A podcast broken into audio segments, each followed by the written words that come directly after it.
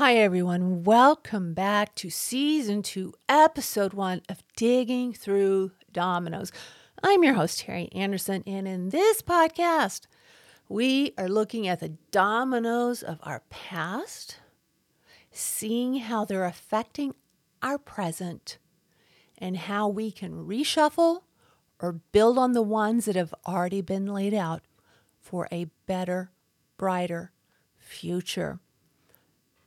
This episode is on accountability. Not really your accountability, but my accountability. I had an interview, podcast interview yesterday with a woman. I'm going to be on her podcast. Her podcast is called Soul Amplified, and it went really well you know, we're talking back and forth, and she's like, "Oh my gosh, oh my gosh, I'm I can't believe all of this has happened." Well, it's happened. I think I'm pretty numb to my life in a lot of ways, and when I speak of it, and maybe you can identify if you can drop a comment, you can email me, whichever. My life is my life. To me, it's normal. To other people, it's crazy, chaotic, or maybe not enough. And some, it's just extra. My recent past and moving forward has been much more calm since certain aspects of my life have been eliminated. Since I've been able to really dive into therapy and see how the dominoes that I was given really affected me in certain ways. Now, when we talk about accountability, I am not blaming. You know, if you go back and listen to the first episode, I mean, if you go back and you listen to the first season, I'm sort of laying out who I am, where I've been, how I've been affected.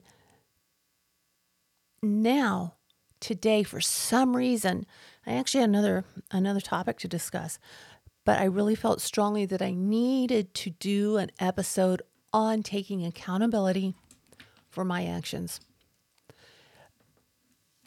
And that is kind of it, it's not scary to me anymore. It used to be really scary to take accountability, but I think it's just another step in growth.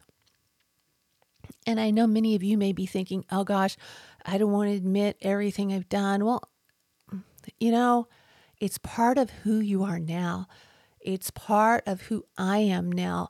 Everything that's happened to me, everything I allowed to happen, everything I did, I have chosen to work for the best and to benefit me so I can grow. I don't want to stay stuck where I was. I don't want to stay as broken as I was when I first broke.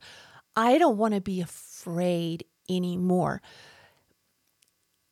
And in this time off between seasons, I really started thinking about my accountability.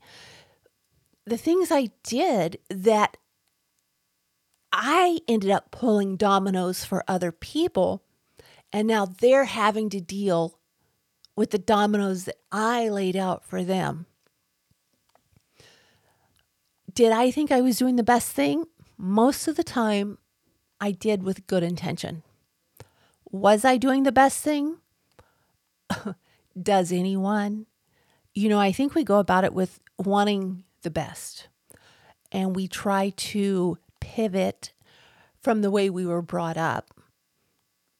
And sometimes we allow that pendulum to swing too far. I was one of those. I had a lot of fear. I dealt with fear my entire life. I was afraid I was not good enough. I was afraid I couldn't do anything on my own. I was afraid my kids were going to die of cancer. I was afraid of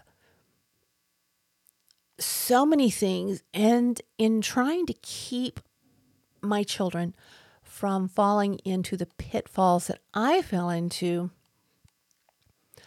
I went the complete opposite of my parents. And I was pretty strict, much more than I should have been. Then again, you know, I have to put the qualifier in. I had a lot of kids to try and take care of. And that's something else that's going to come up in a minute because that really affected my core children and not in a good way. And I'm I'm seeing that now. You know, my young adult life was filled with bad judgment, with marrying someone because I couldn't go home. I knew I couldn't go back to my parents. So I got married. All these things happened to me. And I found I was pregnant and I got out of there. That alone tells you I wasn't thinking about me, but I wasn't going to allow my child to go through the things I had gone through. So I left, went back to my parents, and my parents were had a very hands-off approach in parenting, and they were very stern in some ways. In some ways, my brothers and I just had free reign. We we really didn't have boundaries, and I went into my child raising. You know, when I first had my first two kids, we had so much fun. They were little bitty guys, and we're running on the beach, taking photographs. I made sure to hug them and love them and kiss them and make sure they knew that they were loved. My parents didn't do that to me. And then we adopted our first son, or our first adopted baby. We adopted him. And I've, and that led to future adoptions. And I've really been thinking about my two kids, my two biological children, and how everything in my life affected them. When I married the man that raised them, he had older kids.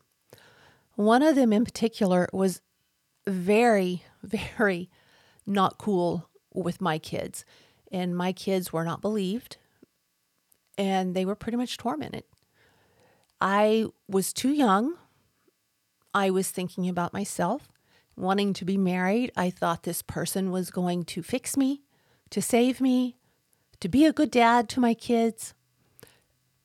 But I didn't look at the full picture. I didn't look to see, hey, this guy just came out of a cult hey, he filed for divorce four days before he met me. Hey, he has three teenage sons, and I have two itty bitties. I think my daughter was five at the time, and my son was probably two or three. I didn't stop to think, Terry, you have no idea how to deal with this situation. You're a kid yourself how old was I when I met him? I was 25 when I met him, which is pretty young. Or it was for me. I had a low emotional IQ at that time. I did not think things through. And it really affected lives that I brought into this world. Now, their birthdays were lavish. I, for one, was never celebrated as a child on my birthday or on any day my kids had grand birthday parties. We did all sorts of things. Then we moved to Seattle, Washington. We ended up finally, um, one of my husband's sons was living with us, and I was telling him these things that were going on, and my kids were telling me things, and they weren't feeling safe. And, you know, it was just a big a big messed up batch of no one thinking things through. His kids were hurt. I was too young to realize that. And I don't think I wanted to realize that. I was looking for something to fix me. So I kind of put myself and my kids in a bubble. You know, I think because of how young I was, how emotionally insecure I was, how my I didn't have a great emotional intelligence level at that point put us all in danger. I'm not discounting anything that anyone else did. I'm going on what I did. I realize now I wasn't in the position in any way to be marrying someone so much older than me. They had three teenagers that were hurting badly because of their divorce. I bring in two kids. His kids felt threatened, and therefore my kids were not tr- treated as well as they should have been. There was a guilt complex happening because of the divorce, and so a lot of things were overlooked. I was demanding time because m- myself, I was a kid. I'm demanding time, and there was this this whole dynamic that just was unhealthy. Everything about it was unhealthy. Terry, you weren't in a circus. The red flags were there. Why didn't you see them? First of all, he was in a cult. Second of all, he had just filed for divorce four days before I met him. He had three teenagers. I had two itty bitties. My background was not great. I was not healed. I didn't know what was wrong with me.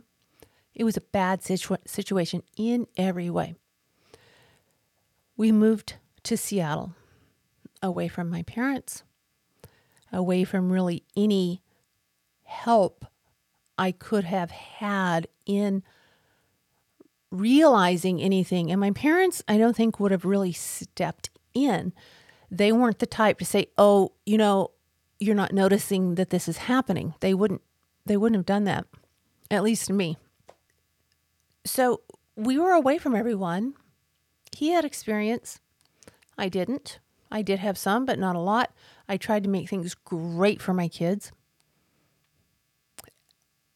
We had our first adopted baby, which was wonderful. Our second adopted baby was my son Joshua, that we lost in October of 2021 due to his severe, severe mental illness in his time on the streets of Portland. I feel guilty of that. I know I did everything I could have, but I still feel his death was my responsibility. I guess most moms do. And, you know, things are sailing along. We're doing our thing. We adopted a little girl. We built a house. We were building a life. And things were rocking along. And then, because we had to be in the foster care system, because our daughter was not fully adopted when we left from Washington came came to Oregon, we started getting kids. And these were kids that were very troubled kids that came from horrific backgrounds. And they started calling us to do emergency foster care.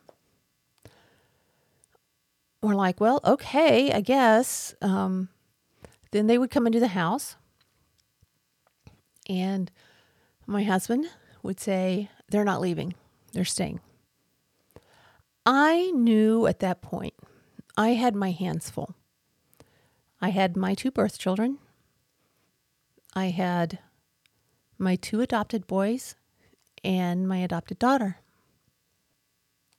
I knew emotionally I couldn't handle more kids. I told the courts that. I told the social worker that. I told my husband that. No one listened to me. So we adopted. And I tried to put everything into those kids that I could until there came a time I couldn't. There came a time when I did break and I couldn't take care of those kids. And I was trying to save myself because I was drowning. But something I didn't realize until just recently was the effect that I'm not saying people shouldn't do foster care. I'm saying you better think it through and you need to put your children first in this situation. My kids, my oldest kids, the five of them, were all of a sudden pushed to the background because I was putting out fires continually. Then I was dealing with Joshua's mental illnesses and all the things that surrounded his autism and everything. My oldest daughter was very sick because I was on a medication when I was pregnant with her that they found out later caused intestinal birth defects. And she does have, you know, that's another thing I feel guilty about. I know I had no control over it. The doctor said it was okay. Being myself now, I would have questioned. I question every medication I go on. I didn't question it then. He's a doctor. So, you know, I feel guilty for that. I feel guilty for not being able to hold it together. I feel guilty for not protecting my other children and making absolutely damn sure another child with a horrific upbringing up until that point came into our our home. Even though the intentions were good i knew it couldn't be done. And i feel like i really should have stood up and said stop. We can't do this. I've got these kids. They have to come first. And I feel guilty about that. The kids that we adopted at, at that point from foster care have gone back to their previous lifestyles. And I felt, you know, the whole time I felt like a babysitter. My husband would get really angry with me. You're not a babysitter. There are children. Why are you not? I said, you know what? I was a babysitter. I did what I could, but in reality, having those kids, I'm not saying the kids themselves, I'm not saying that these kids should never have been adopted or should never have been placed in another home. They just should not have been placed in my home because I was on the edge. I was on the brink with a child with autism, a girl that was in surgery all the time. You know, it, it, it was like she should have had her own suite at John Hopkins. I already had my plate full and I was homeschooling. And then there were there was this disruption that I should not have allowed. I didn't know any of that at that time. I knew I couldn't handle it, but I didn't realize the damage it was going to have on my other children. I knew the damage it was going to have on me, and I kind of powered through it and I resented it. I resent it to this day, but now I understand how it's affected my oldest children. Not in a good way. I also understand that my chosen style of parenting, you know, it kind of evolved. The more kids we had, the more the path had to be strict because you could never be 100% sure 100% sure who did what. I mean, the kids that we brought in they were stealing you know, my Land Rover was stolen and it was wrecked. And to cover that up, they slashed the tires of our neighbors that could have killed their kids. I had one of them was sneaking out of the house all the time, the other one was sneaking out. I'm having trying to deal with all of this stuff and keep these kids that really had a different lifestyle than we had had, keep them contained. And in doing so, I neglected my other kids two of my kids in particular, I feel very guilty now about not being able to see how they were affected. I should have been able to pick up on the fact hey, this kid's picking on this kid, this p- kid's doing this, this kid's doing this. I should have been able to pick up on that, but I didn't. I was in self preservation mode. And if I could go back in time, I would, well, you know, I was going to say I'd change that, but I really, I don't know if I would or not. I mean, if knowing what I know now, if I went back in time, I would definitely not have adopted the last three kids. I think my entire family would have had a better chance of coming out whole and complete than it did.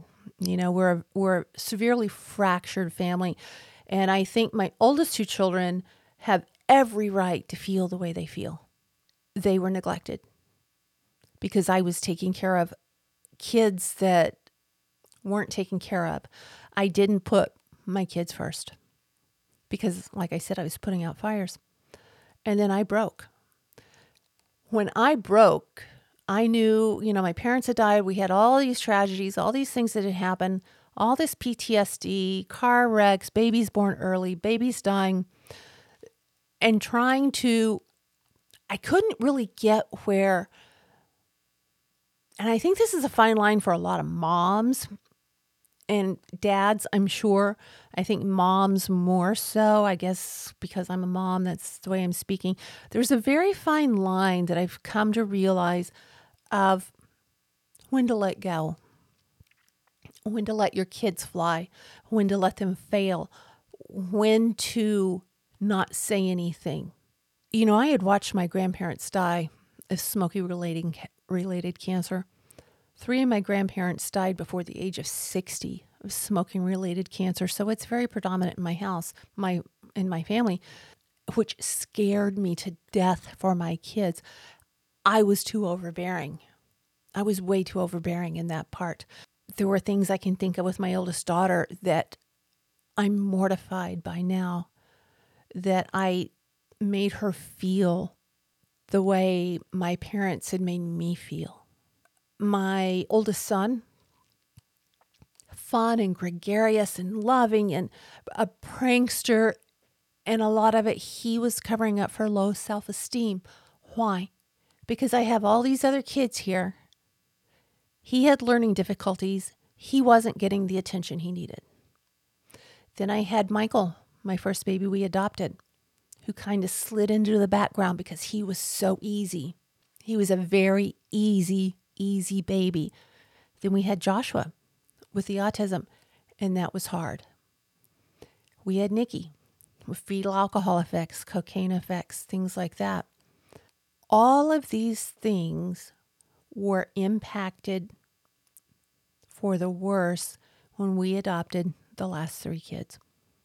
Does that mean they didn't deserve a home? No. They deserved a better home than I was able to provide for them.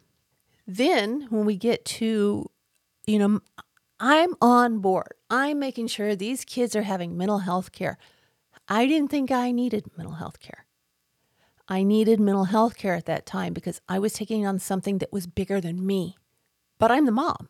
Moms are supposed to fix that, right? My mom never fixed anything. So I need to be the mom that fixes stuff. Well, I get I, I go overboard. A lot of things contributed to me breaking that were out of my control. But a lot of things that caused me to break were in my control.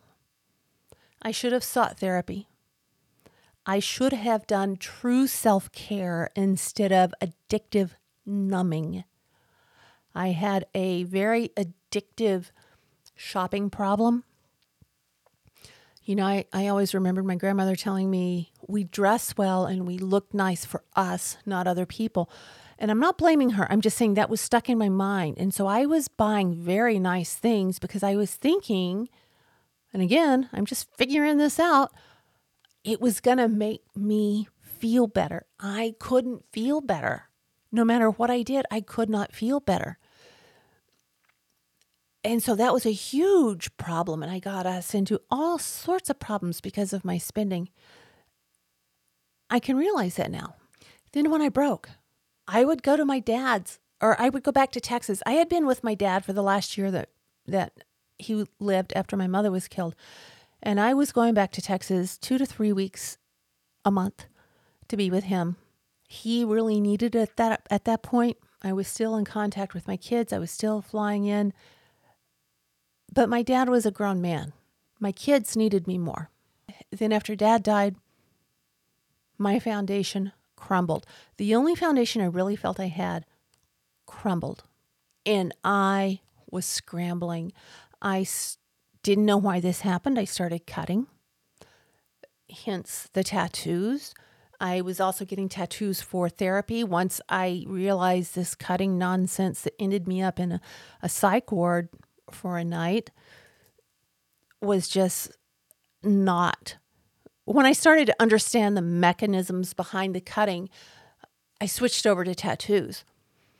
It still was a form of self numbing, self injury, placing my emotions in a different place. I should have been in therapy. But therapy had such a stigma because I had like truly messed up kids in therapy. And so I'm still seeing therapy as I still had a stigma about therapy. And it wasn't until I ended up in that hospital and they made me seek therapy that I got therapy for myself. But at that point, I really couldn't. I was in that free fall mold and mo- mode. And that was in 2008. What did I do? I'm a people person and I'm trying to numb. I'm flying back to Texas as often as I can, and I'm going out with my friends to bars. I'm going out to gay bars. I'm going out. Uh, a lot of my friends in Texas are lesbians, they're gay. We were going out to all of their bars, having a great, great time, having so much fun. But guess what? It was selfish. My kids were at home having to deal with everything else. My kids were at home having to deal with a child that had almost destroyed our family. There were lies going between everyone. One kid would be pitted against another and another one, and everyone was getting a different story from this one kid because that's how she grew up. She grew up in chaos and she was thriving on destroying things. And then we had foster kids that would come in, and one tried to kill my one of my sons, then he tried to kill another one of my sons. So I'm fighting the state. You know, here I am trying to fight all this stuff. What am I fighting? I certainly wasn't fighting for my own kids because none of this would have happened had I been fighting for those first five kids. And that's a guilt I don't think will ever go away. So here I am in Texas, going out with my friends having an affair, spending money, doing everything I could to get out of here. Was it my kid's fault? No. I didn't know what was going on at the time. You know, I've explained it as I felt like there were claws at my back that I was trying to get away from. And, you know, there were. I got to the point I couldn't handle it. I just couldn't handle it. And I became someone that I'm not. I'm a completely different person today. But I remember people were trying to get my attention in ways that should have been, in my opinion, should have been in a different manner because what happened when they're trying to warn me about things, I would lash out at them. Yeah, I was lashing out at people in very inappropriate ways, family members and I hurt them deeply. I hurt my kids. I remember I fled to Thailand where I was promptly abducted. Um, I thought I had my bases covered. I thought I was going for a job. I wasn't checking people out. I thought I'd check this person out. I thought that this was legit. I asked my kids about it. They're like, Mom, it's once in a t- lifetime thing, but I wasn't thinking clearly. You know, I don't think I, I don't know if I ever th- thought clearly um, or as clearly as I am now. So I took off and it ended up being a very bad situation.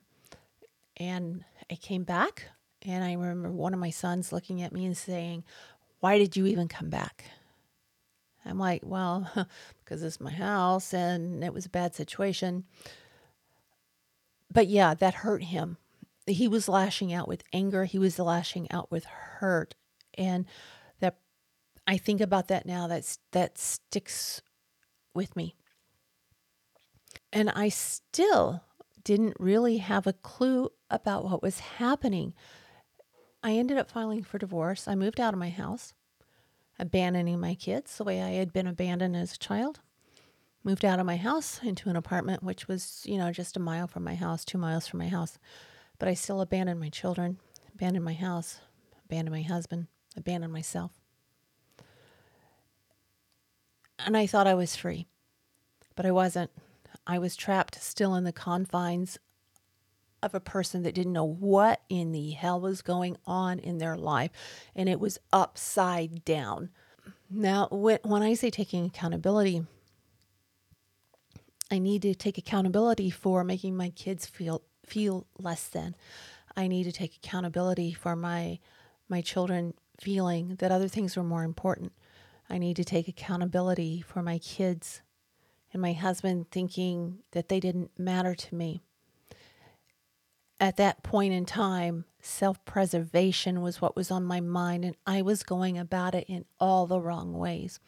I need to count, take into uh, I need to take accountability for lashing out at family members in a very inappropriate way, in a very public forum. I need to, no matter what was pushed to trigger that in me, it was wrong of me to do that. You know, I am mortified by some of my posts that come up in memories on Facebook. And I think, oh my gosh, I can't believe I posted that. I can't believe I did. I mean, my life right now is a whole big bunch cluster of I can't believe I fill in the blank. Thank goodness for really starting to dig into therapy. You know, I, when I divorced my husband, I ended up getting married again. Bad decision bad, bad decision. You know, I always seemed to be in relationships with people I knew could not meet. How do I say this? I don't want to be offensive, but I need to get a point across. I ended up in relationships that were not good for me because I didn't think I was, I deserved better. I didn't think I deserved a better relationship. So I ended up in this relationship that was just absolutely horrible. I ended up having things stolen. I ended up it was just a mess. It was a repeat, although very condensed version of my entire life. I got that out of the way. And that's when I really started looking at myself and realizing, you know what, I can do this on my own. Now, I have a family member that's kind of been in and out of touch with me on the phone. And I have to admit that I would love to be in touch with this person. I understand their fear because I was a very irrational person at one time. Am I still? Oh, I'm sure there are people that can push my buttons, you know, from time to time, but I really try to think th- through things now. I'm trying to see things from other people's perspectives. I'm healing. I just got out actually before I filmed this. I had a session with my psychiatrist, and he's like, Terry, you're doing so well. You have come so far. And my last uh, session with my, well, that was with my psychiatrist. The last session with my therapist was about the same thing. I've been with them for about 11 years. So I've been in therapy for 11 years, really hot and heavy for the last five. And it's paying off. My therapist was saying that he gets frustrated sometimes because people don't actively participate in their healing process. I did. I had no choice because I had destroyed my life. I had destroyed everything. I was the reason, ultimately. I know there are mitigating circumstances. I know there were other things in play but ultimately, I pulled the trigger on my life because I wasn't educated enough. Emotionally, my emotional IQ was low. I didn't want to look at the things that were haunting me. I didn't want to look at how I overreacted to my parenting skills from the way I was raised because I didn't want to look at the way I was raised you know, my therapist would say, let's talk about your childhood. And I'm like, oh, it was perfect. Perfect mom, perfect dad. Well, guess what? It wasn't. It sucked. I mean, there were there were great parts of it. And I love my parents. I think that was a big breakthrough for me is when I realized I could love my mom and dad and still ad- admit for my mental health purposes where their shortcomings were. You know, my dad's alcoholism, my mother's emotional abuse and neglect, my dad's continually, I know this was his job, but as a little kid, when your dad leaves every month and leaves you with someone that is going to lock you out of the house, that's abandonment and that's pretty scary stuff. Well, guess what? I thought I changed the game. I didn't. I abandoned my kids and I have left them scarred for life. And my hope is that they can find it within themselves to get the healing they need. I love them so much. I may never see them again. And that's something I've come to terms with. You know, I have beautiful grandkids that I love unconditionally. I may never see them again. But one thing's for certain you can never tell them I don't love them.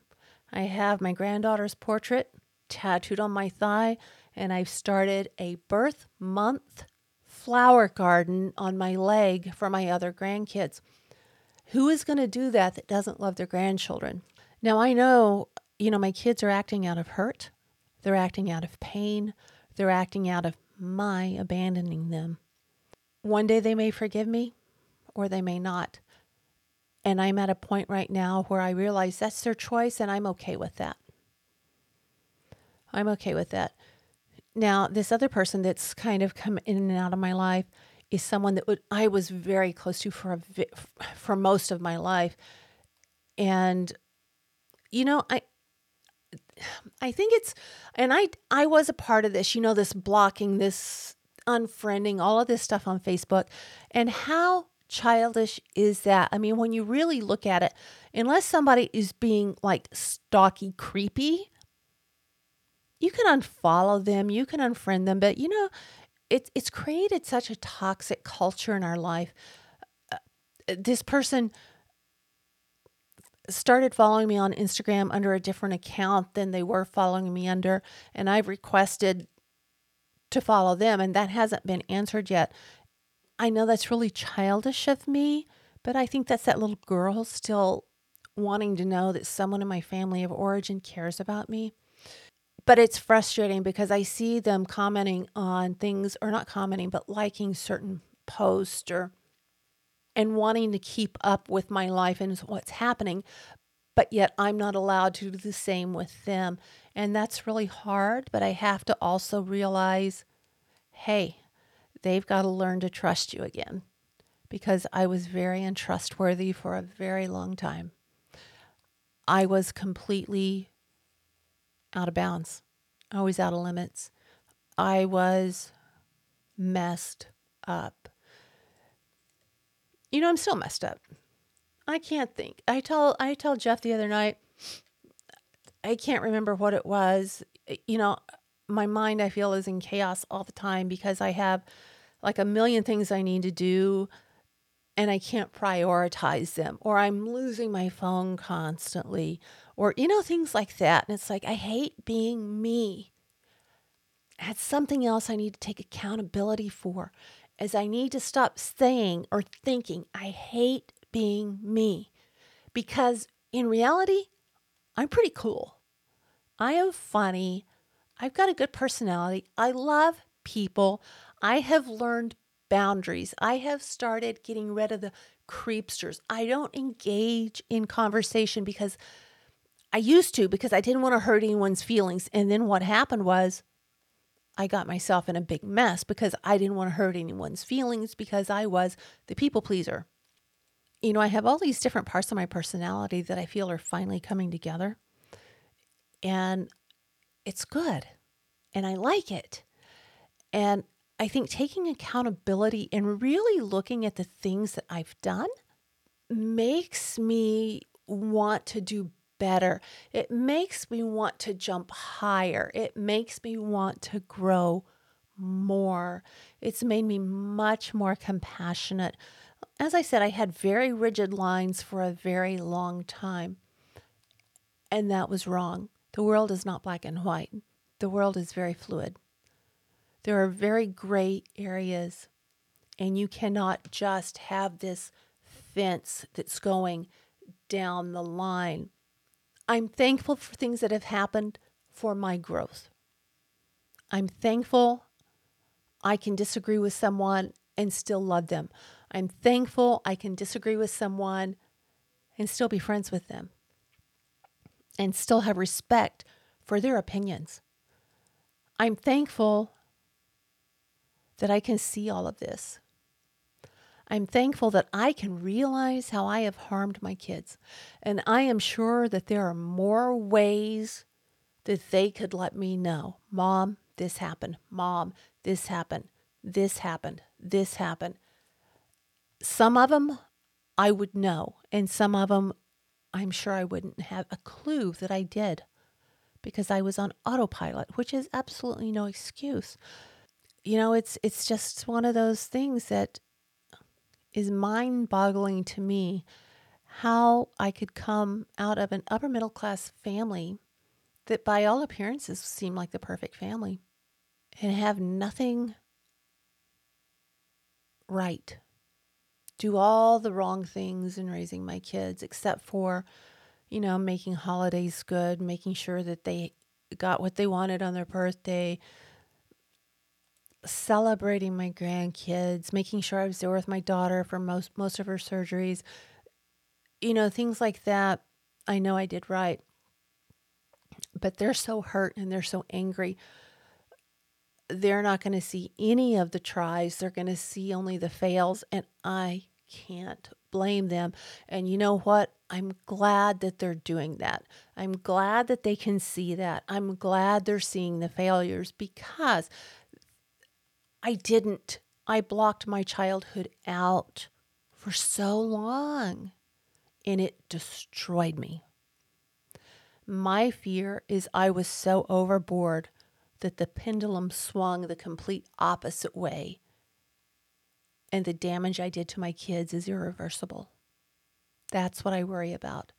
You know, the damage I did to my family members is irreversible. I have a mountain to climb. I can honestly say I'm at a place in my life where I'm peaceful with my life. I'm going to Greece in May. My birthdays have always been chaos and I'm going to Greece in May alone for my birthday.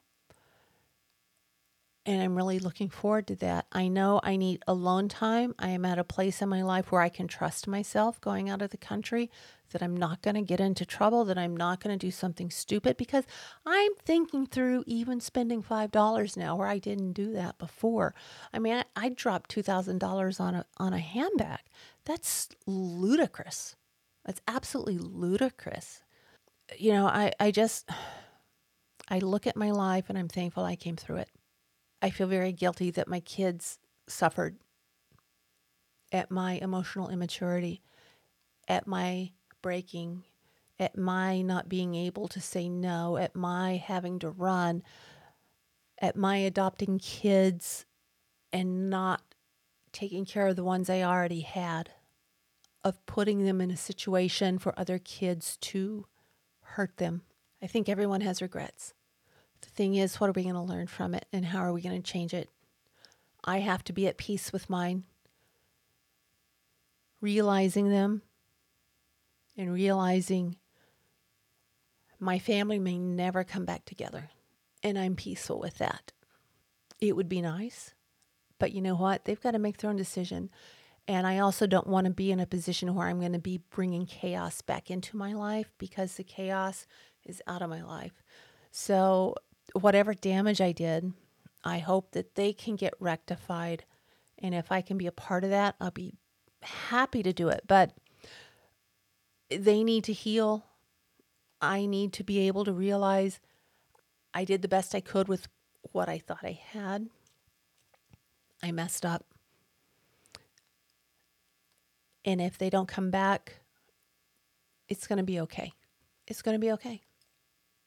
For a long time, it wasn't okay, but the last few years, I've been okay. I've been okay. But I think that's what else do I need to be accountable for? Um, I'm sure there's a lot of stuff, but I guess that's most of it. You know, taking accountability of allowing myself to get out of control, of allowing myself to put blinders on, of allowing myself to hurt other people, people that meant the most to me. That's what I need to take accountability for. What do you need to take accountability for? let me know if you want. I have a secondary line that is just for business.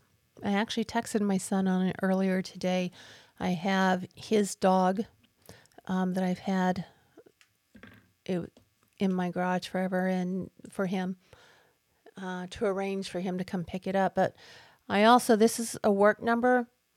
It is not my personal number. But if you have ideas for it, things that you would like to see, if you have a comment that you don't want to leave out in the public, feel free to text this number.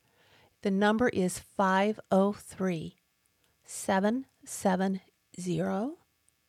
8699. Once again, that's 503 770 8699. With that, I think we'll wrap it up for this session of Digging Through Dominoes. Thank you for your time. Thank you for your patience. Thank you for your support. Until next time, see ya.